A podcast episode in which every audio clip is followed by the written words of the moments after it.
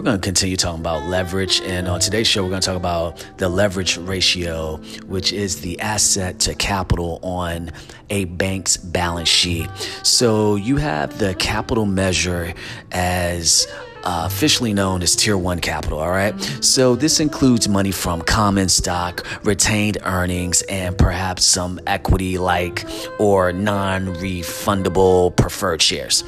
Basically, everything else a bank uses to finance its asset portfolio, mostly in the form of debt. So, why is it as a small business owner, you cannot use that debt as leverage? Meaning that when you go borrow that money from the bank, yes, you're gonna pay whatever interest is, but as long as you make it back, that's all that matters.